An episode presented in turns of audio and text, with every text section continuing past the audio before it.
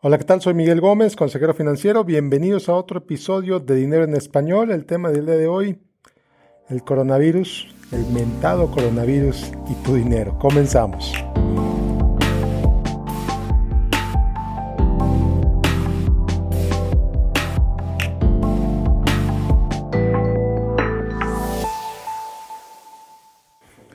Bueno, pues el mentado coronavirus. en este episodio te voy a platicar sobre algunas maneras en las que el famoso coronavirus podría afectar tus finanzas personales y sobre todo algunas maneras de protegerlas. Vamos a empezar primero por la bolsa de valores. Esta semana, la semana que terminó el 28 de febrero de 2020, ha representado la caída más rápida en algunos de los principales índices en la historia. Wow. La verdad es que cuando vi esta estadística, pues sí, bastante, me hizo bastante sentido. Una caída bastante rápida. El, el Standard Poor's 500, por ejemplo, uno de los índices de referencia más conocidos en el mundo y que representa las 500 empresas más grandes de Estados Unidos, cayó casi el 13% del 19 al 28 de febrero. Del 19 al 28 de febrero. O sea que en siete días de trading, 19, 20, 21, 24, 25, 26, 27 y 28. Este índice cayó casi el 13%. Tremendo. La verdad es que nunca se había visto algo de esta magnitud tan rápido. La bolsa ha caído, ha caído bastante, ha caído mucho más, pero nunca a esta magnitud y nunca tan rápido. Apple, por ejemplo, posiblemente me estás oyendo en un instrumento, eh, un dispositivo fabricado por Apple, eh, cayó más del 15% en ese mismo periodo de tiempo. Y Tesla, Tesla, que es una de las acciones de las que más se habla, con todo que es una empresa, pues, que no genera ganancias, la verdad, cayó más del 27% en ese periodo de tiempo. Entonces, bueno, sobra decirte que si una buena parte de tu riqueza está en acciones, y si no tienes una política de inversión clara, es lo primero que tienes que hacer. Si una buena parte de tu riqueza está en acciones y no tienes una clara política de inversión, ya te estás tardando, debes sentarte a realizar esa política de inversión. Si no sabes de qué te estoy hablando, revisa uno de los episodios anteriores, ya he hablado de esto varias veces. Esencialmente es tener claros tus objetivos de inversión, tener claro en qué estás invirtiendo y por qué estás invirtiendo en eso. Si no lo tienes, ve preparándolo, busca en mis episodios anteriores todo lo que incluye una política de inversión. Entonces, bueno, ¿es momento de vender todo? Quizá te estás preguntando. Bueno, te diré, depende número uno de cómo estás invertido, de cómo estás invertida, del total de tu portafolio, que es todo lo que hay en tu portafolio, y número dos de tu horizonte de inversión. Si tienes 35 años, si tienes un 401k, si tienes una Afore, bueno, pues no hay nada que hacer, la verdad. La verdad, a menos que tengas y eh, estés invertido en una sola acción, que es otro tema. Pero si estás en un portafolio suficientemente diversificado, en una cuenta diseñada para el retiro como tu Afore, tu 401k, tu IRA, etc., pues la verdad es que no hay nada que hacer. ¿Por qué? Pues si tienes 35 años, yo tengo 37, por ejemplo, pero si tienes 35 años y tu edad de jubilación son 65 años, estás hablando 30 años de periodo de inversión. Y no solo eso, sino que pues, son a los 65 años te jubilas y todavía vas a vivir al menos otros 20. Entonces estamos hablando de un periodo de inversión de más o menos 50 años. ¿Deberías vender todo por lo que pasó en 10 días? La verdad, yo creo que no. Yo creo que no me parece una buena idea si tienes, número uno, un portafolio suficientemente diversificado y o, número dos, una política de inversión clara, específica y que entiendes. En mi caso particular, yo te cuento lo que he hecho con mi portafolio, absolutamente nada.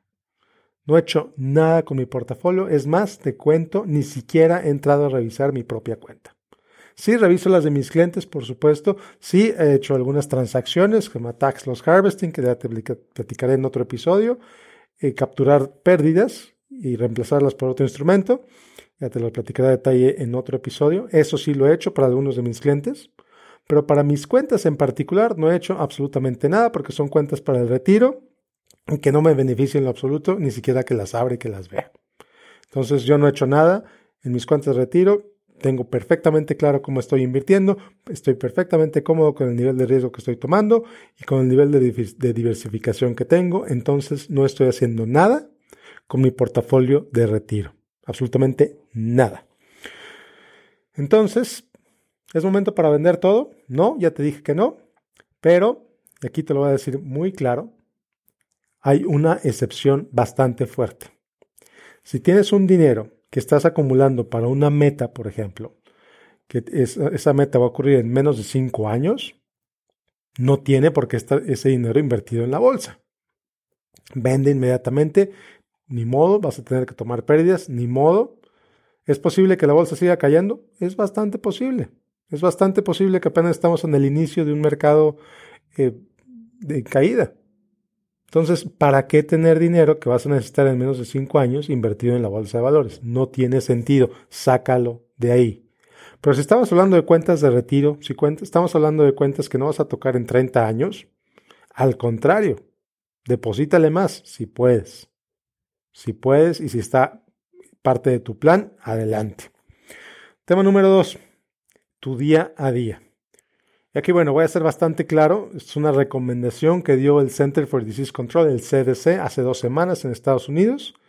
Y es que ellos salieron y dijeron en una página de internet, ready.gov, R-A, perdón, R-E-A-D-Y.gov, tiene una sección específica sobre el coronavirus. Y en esa página, una de las recomendaciones que tienen en caso de pandemia, pandemia es cuando es un término que se está poniendo muy de moda, pero esencialmente un brote en varios países al mismo tiempo. Hay quien dice que ya estamos ahí, la Organización Mundial de Salud dice que todavía no estamos ahí, pero bueno, el CDC dice que en caso de pandemia deberíamos tener dos semanas de alimentos extras en casa. Dos semanas de alimentos, alimentos no perecederos, evidentemente, principalmente. ¿Para qué? ¿Para qué tener dos semanas de alimentos extras en la casa? Bueno, pues la recomendación dice que es para que evites ir a supermercados porque el virus es más, es más posible que lo obtengas en un lugar público.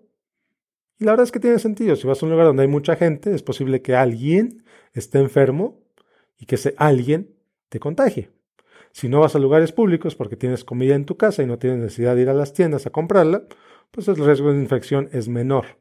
Lo mismo, si tú eres un enfermo, el riesgo de que infectes a otros si no sales de tu casa, pues es prácticamente nulo.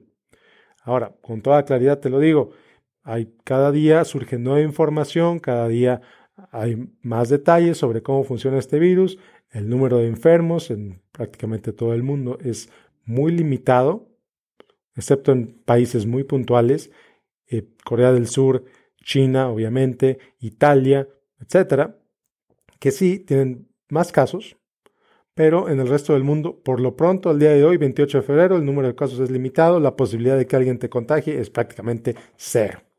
Entonces, bueno, ¿qué hacer aparte de tener comida en tu casa? si, tu si economía te lo permite, adelante, compra más comida, pero no caigas en pánico. La verdad, sí prepárate, sí compra más comida, si, si, lo puedes hacer, adelante, pero no caigas en pánico. Tampoco hay necesidad de entrar en pánico porque, como te dije hace un momento, parece que el virus es menos letal de lo que, ha, de lo que se pensaba al inicio. Entonces, más allá de comprar comida, ¿qué puedes hacer? Bueno, pues asegurarte que tienes tu fondo de emergencia, que tienes ese dinero accesible, que entiendes qué cubre y qué no cubre tu seguro de gastos médicos. Y por supuesto, esto es importantísimo, seguir las recomendaciones de higiene que se han establecido, que han sido demostradas que son efectivas para disminuir el riesgo de infección. Entonces, por ejemplo, comprar eh, desinfectante, comprar toallitas de cloro, comprar eh, otros instrumentos para evitar la infección. Mucho cuidado, y esto te lo digo con mucha claridad, mucho cuidado, mucho, mucho cuidado. No te dejes engañar ni influir por el miedo. Ya empezaron a surgir los charlatanes, ya los he visto, me han salido en mi propio Facebook, me han llegado eh, reportes, mis seguidores de Facebook me han mandado mensajes, oye Miguel, ¿esto es real o no es real? Gente que te vende desde sesiones de meditación, sesiones de alineamiento de chakras, aceites esenciales, pastillas homeopáticas, Es más, hasta antibióticos para prevenir o para curar este virus. No, no caigas en eso, por favor. No te dejes llevar por eso, por convincente que se vea ese mensaje. No le creas, no caigas en eso. Los antibióticos número uno curan enfermedades bacterianas. Dependiendo del antibiótico, es el tipo de bacteria que van a atacar. El coronavirus es eso, es un virus. El coronavirus no lo puede matar un antibiótico porque el antibiótico mata bacterias. Entonces no caigas en eso. Y bueno, ni qué decir del alineamiento de chakras, de las horas de meditación, de los, etcétera, etcétera, etcétera. Mucho cuidado con eso. No caigas en eso por convincente que suene. Y aquí la verdad es que ya me ha tocado ver hasta agentes de seguros sin escrúpulos afirmando que prácticamente viene una, una catástrofe, que el fin del mundo se acerca y qué mejor manera de protegerte que comprando un seguro de vida. Entonces, mucho cuidado con ello. Ya en otros episodios hemos hablado de quiénes sí y quiénes no necesitan seguro de vida. Lo que te voy a decir muy claro, no compres un seguro, no compres ningún producto basándote en el miedo. Mucho cuidado con eso. Entonces, por último, el tercer tema. El tercer tema, que yo creo que es el, más importante, y mientras más tiempo pasa, como te dije hace un momento, la ciencia está entendiendo cada vez mejor este virus. La mortandad real que está presentando, la severidad que está presentando, parece que muchísimos casos ni siquiera presentan síntomas. Parece que algunos casos sí presentan síntomas, pero muy pocos. Y sí, efectivamente, algunas personas, entre el 1 y 2%, pueden llegar incluso hasta morirse. Esa es la realidad. ¿A quién le afecta más? A personas que ya tienen otras enfermedades, personas que tienen efisema, personas que tienen hipertensión, personas que de tercera edad. Parece que el virus es más peligroso en personas mayores de 80 años y por alguna extraña razón que todavía no se entiende, el virus no le afecta a menores de 10 años o al menos no ha habido enfermos menores de 10 años, al menos de acuerdo a la información que he leído hasta este momento 5.37 de la tarde del 28 de febrero de 2020. Entonces parece que a los niños o no les afecta o no les afecta tanto como parece que les afecta a los adultos. Las personas más vulnerables son las personas de más de 80 años. Entonces, basado en lo anterior, basado en lo anterior, tan solo el día de hoy, 28 de febrero, el New England Journal of Medicine una de las publicaciones médicas más reconocidas en el mundo, publicó en una editorial que parece que el virus no es más mortal que una influenza estacional fuerte. Te lo voy a repetir, el virus parece no ser más mortal que una influenza estacional fuerte. Sí, evidentemente para la influenza hay vacunas, para este virus todavía no. Sí, definitivamente el virus se contagia más, pero al parecer no es tan mortal como se llegó a pensar hace incluso un par de semanas. Pero y aquí es lo más importante. Pero parece ser que el riesgo real del virus es más bien por el impacto económico que va a presentar que por la salud pública, que por el impacto en la salud pública. ¿Qué quiero decir con esto? Bueno, pues China literalmente estuvo detenido y todavía está detenido por semanas.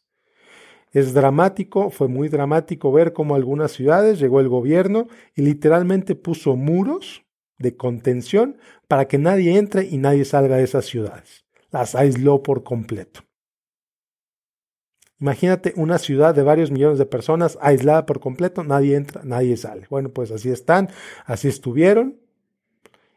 Y parece que ya, ya hay menos enfermos en China, parece que ya la, la velocidad de transmisión se está reduciendo. Pero más allá de eso, imagínate lo que pasó y esto hay mediciones de satélite, hay mediciones muy claras que parecen indicar que China literalmente se detuvo. Es como si le hubieras apagado el motor. Imagínate que es un barco gigantesco de 1.300 millones de personas y de repente le apagas el motor. ¡Pum! El barco se paró, el barco no se está moviendo. Entonces, ¿cuánto se va a tardar ese barco en reactivarse? ¿Cuánto se va a tardar ese barco en volverse a prender?